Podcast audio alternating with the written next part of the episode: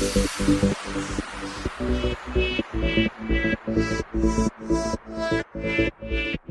guys, welcome to this week's episode of the Fitness and Lifestyle Podcast, and we are joined by our very regular guest, Tory Trewhitt, uh, the health bloke. So, welcome to the show, TT. Thanks for having me, DK. Guys, today um, was a bit of a random episode. We actually just finished uh, recording a product review for Tory's podcast, which is uh, the Health Bloke Podcast. So, go and check that out if you haven't already. Um, and TT, you've done a, a, number of marathons and ultra marathons, haven't you? How, how many have you actually done? Yeah, I've completed 16 marathons as of November last year. Was my 16th. It was the New York Marathon, and I've also completed 12 ultra marathons. And an ultra marathon for the for the listener is anything between 50 and 100 k's, which is a huge effort. Um, and I think I'm not 100% sure because I'm not a marathon runner myself, but people are now starting to get to the point where they're getting ready to start prepping for for marathons this year, aren't they? Yeah, absolutely. Sort of coming up to that season. Unfortunately for those uh, that are stuck in Melbourne um, their prep is during winter, which is a little bit harder. But again, yeah, anyone that's looking to do a do a race in three or four months' time would certainly be starting to prep now. Yeah, and I got I suppose my first taste of it last year when we did uh, we did a half marathon up in Mackay in Queensland, um, and I think it'll be a while till I pull on the runners and have a crack at the full. But um, I, I, wanted to just go through um, today, I guess, how you would structure your preparation for um, a marathon, maybe even some tips on race day and just your experience. Because I know a number of the listeners, um, I've got feedback in the past where people are either doing triathlons or marathons, half marathons. Um, mm. Even if someone is, you know, thinking in the back of their mind at some stage they would like to do a marathon, yep. Uh, maybe just a bit of an inside look at what, what actually goes on and how you should structure your program. Yep. Uh, might get someone across the lines actually having a crack. So um, I might just let you kind of take over now sure. and just run through, I guess, basically, as I mentioned, the, the preparation leading up to it, where you'd start, where you'd finish, um, and then maybe just a few tips for race day and, and yeah. anything else you think would be beneficial. Yeah, absolutely, DK, and certainly feel free to ask me questions as I ramble along, because um, it has been something that I've been doing. And the reason I actually got into marathon running is when I first started my personal training business. I was training a couple of girls, a couple of clients for a marathon, um, and I'd never done done one myself or had never any, trained any clients for a marathon, but I was doing a lot of the work with them um, throughout the week and, and certainly their volume work on the weekend. So it got towards race day, and I thought, well, I might as well run it with them um, to support them and try and mentor them and help them get across the line because as much as the physical prep is important, uh, race day mental prep is also really important. I think a lot of the time that's overlooked. So I sort of fell into it. Uh, I had done a lot of research and reading about how to structure a marathon program, and I was training two girls who were friends, um, similar body types. One was a little bit leaner, and if I was to review her program now, she was probably ready to do the marathon. I probably overcooked her. She was probably ready to go two weeks prior. Okay. Um, so since then, you know, I've really looked at the individual and looked at their background of running yep. in terms of whether they need a 12 week or a 16 week program. Um, if they've got a running base or a running background, I reckon you could probably get away with a 12 week or a three month structured program for a marathon. Yep. Because um, it does need to be structured, and I reckon you at least need four days a week of running specific training. Um, and when I talk about running specific training, one of those sessions would just be a long, slow run. So run, running under and slower than your race pace, just okay. to get a foundation, get yep. a base. Um, that would be a comfortable run. I think there needs to be a speed session as well, so a speed and strength session that can be run in terms of intervals or tempo training.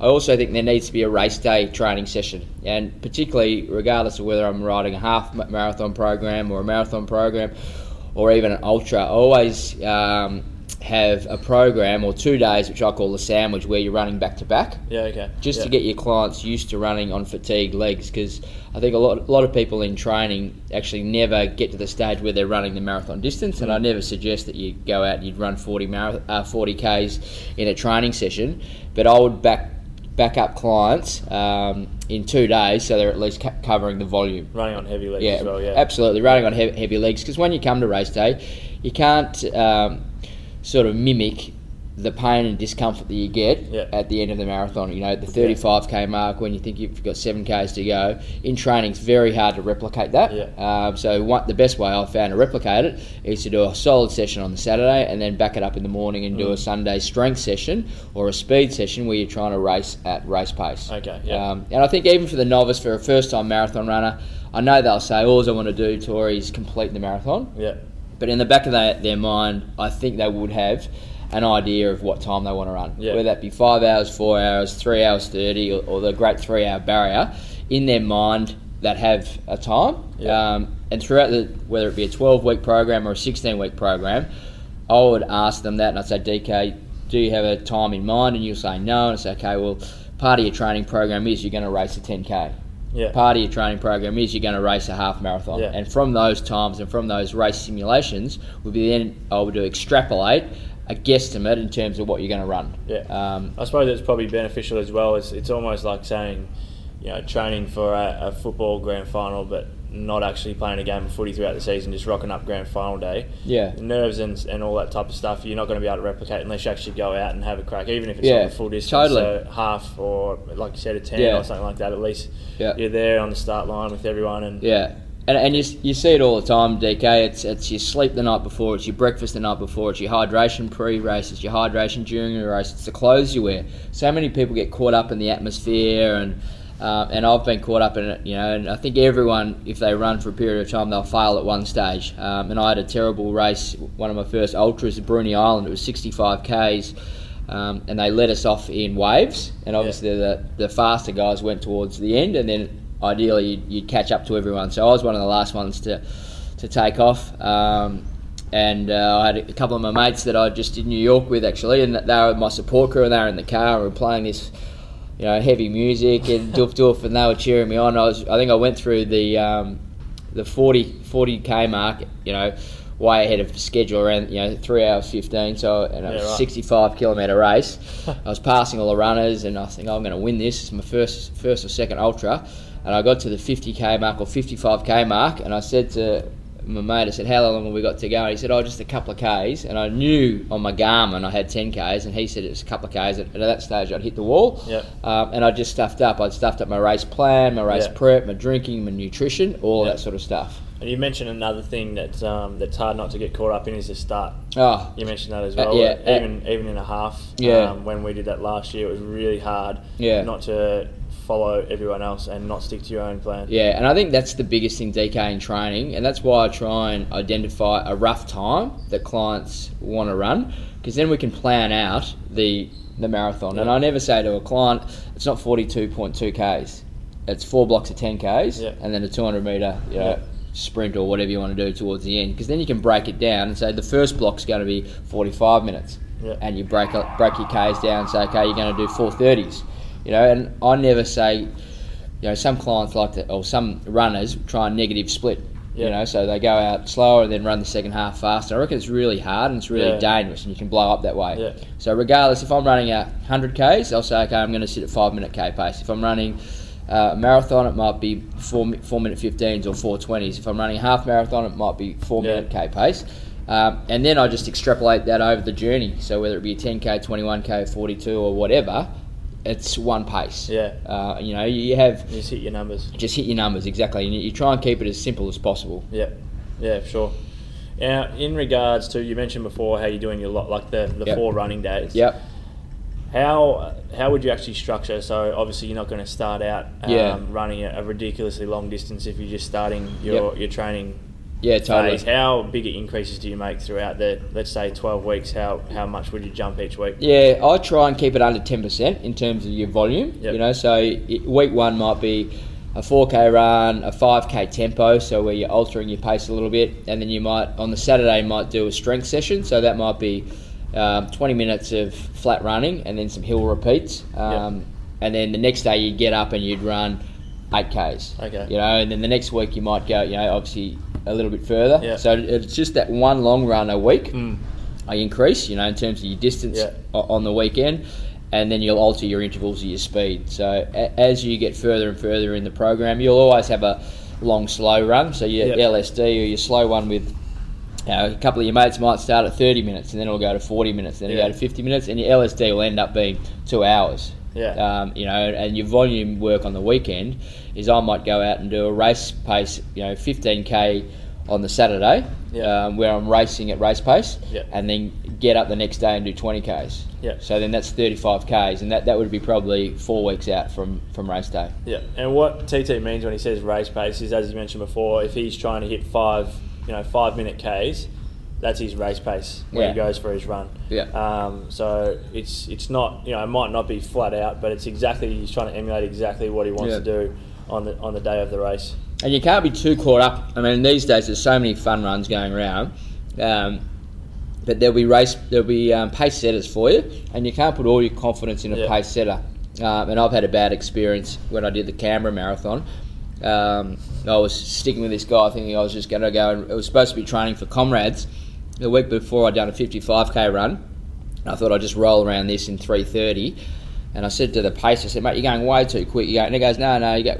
We're up, we're up. And at the halfway mark, he'd blown up everyone. It was just me and him, and we, we went through in a 304, and he was supposed to be a 330. You know, like it was ridiculous. So Yeah. you can't put all your all your um, you can't rely on the pace setter. These days, you've got access to good watches, you Yeah. know, and I, I think the easiest thing to do because sometimes you can get, get too consumed Mm. with watching your watch. You should be able to um, feel a pace. Feel it, yeah. yeah. and that, that's the true true um, indication that you're Yeah. in tune with your body. Is feeling your running pace, knowing when you need to drink, when you need to eat, and all that sort of stuff as well. I think a lot of listeners, um, I know I probably would have thought this until I actually started looking into training and stuff properly, but uh, thinking of training leading into it, would think that the long, slow distance runs are the only, is the most important thing. How, how important is the actual speed training and Yeah. doing stuff where you're actually generating power and going, you know, at, you know almost sprint pace to build Yeah. up that power through your hips and your glutes and, and strengthening your hammies. Yeah, it's really important. I think apart from you know the speed training, which you talk about, which is I, I reckon probably sixty-five percent of the way you're going to perform on the day is Yeah. going to do with your physical conditioning. Yeah. Um, and that's why for all my clients, I always say inside strength training and outside strength training particularly important. So you've got to do some speed work, whether that be one k's, five hundreds, two k's, some track Yeah. work, some hill repeats. Um, early on, you might do some stairs or something to get some strength and power. Um, as runners, you can be the best runner in the world. Not, I shouldn't say you wouldn't be the best in the world, but you'd be a you can be a very competent runner Yeah. and still not have glutes that activate, or Yeah, you know, exactly yeah, you still might have really poor posture, or you might have anterior t- tilt of your pelvis, Yeah. which just really impedes the ability on, on race day to perform at, at your peak capacity. Um, for those that know me as a runner, I, I've got a runner's build. I'm a bit mesomorph, um, but when I start running, I, I drop some weight. Yeah. But particularly for ultra marathon running, I reckon you need to be a little bit heavier and stronger Yeah. uh, towards the end of the race. Yeah, I was. That was one thing I was surprised with, even for the half marathon training that we were doing. Um, you know, the amount of speed work that we're doing, those those sessions, those short, high intensity sessions, were they were bloody hard. Like it was almost like you know pre-season for football or something like that. Whereas when we came into it, I thought we would just gradually increase the long long distance run every Yeah. week and be good to go. But um, you know, I think you and I both had a bit of a problem with with glute activation in the Yeah. past. And um, that'd be something worth mentioning is before you actually Yeah. start your, your prep for marathon training, if you're coming into your 12 week training block um, with a niggle already, or if you're struggling to get your glutes activating, or you know your um, you know your gait's no good or something like that, then it's it's not going to get it's not like it's going to get better No. throughout the 12 weeks. So you really need to be on top of that before you begin your prep. Yeah, I think you've got some really good videos on your YouTube channel too, DK, about you know glute activation and hip flexor stretches and exercise like that. And probably in the past, you know, years ago, I neglected that. Yeah. Because you do, you know, I was of that old mindset where it's all about volume, volume, volume, Yeah. um, and trying to replicate that. But even even my lead up to New York this year, I sort of fell apart a bit trying to do the speed work Mm. without being uh, particularly uh, conscious of doing the prehab Yeah. uh, component of, of, racing. Yeah, so your training block might be 12 weeks. Um, you may even have a four to six week block beforehand of Yeah. strength training in the gym, stuff like hip dominant movements like Romanian deadlifts, um, or your squats, single leg variation type stuff, and Yeah. just really nailing your glute activation Yeah. to make sure that when you're actually running, everything's firing like it's Yeah, meant to. totally. And on that, I love you know single leg work Yeah. wh- when you know I'm training for running, just to get you know that's try to simulate as much as possible your running pattern or your running gait. Because if you do a lot of double leg lifting, that you might be putting 60% through one side of your body Yeah. and 40% through the other. So if I've got a weaker left side and I can only do 12 reps on my left, then I won't do any more reps on my right. I, you know, I Yeah. want to try and keep that that balance. Yeah, I just put up a blog post actually a couple of days ago on DannyKennedyFitness.com about muscle imbalances. So check that out if um, if you are suffering from something like that. I think majority of people have at least some form Yeah. of a, of a muscular imbalance. Yeah.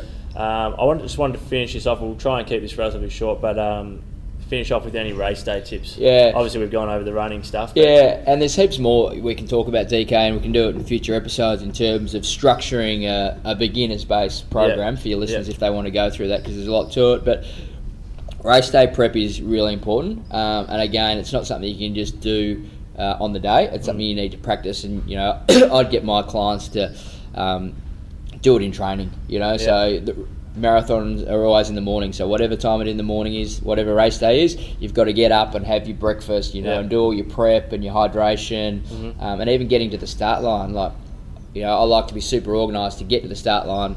You know, make sure I've got my bib on and know where I'm going to stand and Yeah. you know start from and when the first drink station is. Um, one of the things I used to do is I used to carry all my hydration because I don't like to be forced Yeah, you know, yeah. to drink when there's a drink station there. So I'd carry, um, you know, s- some water or some gels and al- always have one on Yeah. at the start line. But race day prep, particularly important, is obviously sleep and nutrition first and foremost.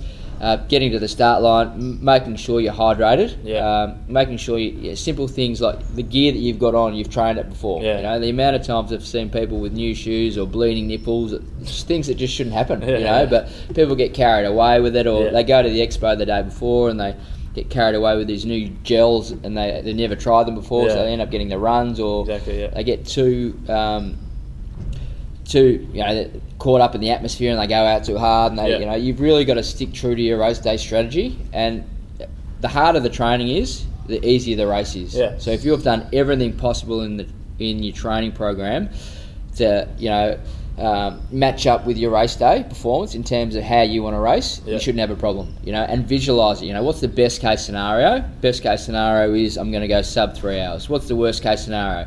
You're going to hit the wall at you know 38 k's. Yeah. Uh, and then there's obviously a scenario in the middle. So I think for someone that's doing their race, whether it be your first or your last, you've done plenty of them. We can always improve, but I think we've got to be clear in terms of what our race day goal is. Mm. Yeah. Whether it is just to get to the finish line or if you want to run a time. But regardless, you want to be as comfortable as possible. Yeah. And I always say it doesn't matter whether you're the best runner, like a marathon runner, the start of the race is always going to be uncomfortable, you know, until you Mm. Yeah, get to that exactly steady right. state Yeah. and, you know, you get rid of the nerves. So that If you that- go into it knowing that, Yeah. then it's a lot. You got a lot more peace of mind knowing that it's going to get easier. Well, Yeah. not easier, but you're going to get more comfortable. Yeah, and I think another thing which people fail to do is understand the course. You know, like Mm. where does the course go? It's 42 k's. I think you got to understand: is there any hills? Is there any turns? You know, Yeah. do you need to adjust it, uh, adjust your pacing strategy Yeah. depending upon toilet breaks, fueling breaks, big hills, down? I can't run downhills, so Yeah. you know if I hit a downhill phase, I might be you know going slower. Whereas Yeah. some some runners will fly down hills, then I'll need to pick it up on the flat. Yeah. But it'd be every 10 k's that I would check my Yeah, watch, okay. not every k. Yeah. Um, so I think there's heaps heaps to think about and consider on race day prep, but ideally you've identified how you're going to race during training. You've trained Yeah. in your training gear. You know what breakfast you're going to have. You've trained with the tubes, the gels, Yeah. the hydration platform that you're going to use on the day. Um, and at the end of the day, you just get get out there enjoy it. You know, like soak it all in, concentrate. Like if you want to run a time, you do have to be switched on. Yeah. Um, you got to know that it's going to be uncomfortable. But for less than five percent of the population, never actually complete a marathon. So getting to the Yeah, start exactly line right, exactly is right. winning, really. Yeah. You know, like the race is just a celebration of your training. Yeah, hundred percent. I think uh, the main thing to take out of what TT said today is obviously preparation's the key, um, as Yeah. it is with anything. So, if if you guys have got anything in particular or more specific with marathon training or half marathon training, um, or even to do with on race day, um, we're more than happy to do a, a shorter episode or something Yeah. on one specific topic. So if you do, um, send me an email at danny at dannykennedyfitness.com. Um, leave a review if you thought this episode was pretty good. Go back and check out some of the old ones, guys. Um, we've done a few now, Tory and I. So, uh, also, as I mentioned at the start, go over to the Health Bloke podcast and, and subscribe to that. He's only just started it and already got a lot of good content. So, uh, be sure to do that. I Hope you guys are having a, a great day and a great week, and look forward to chatting to you again in next week's episode.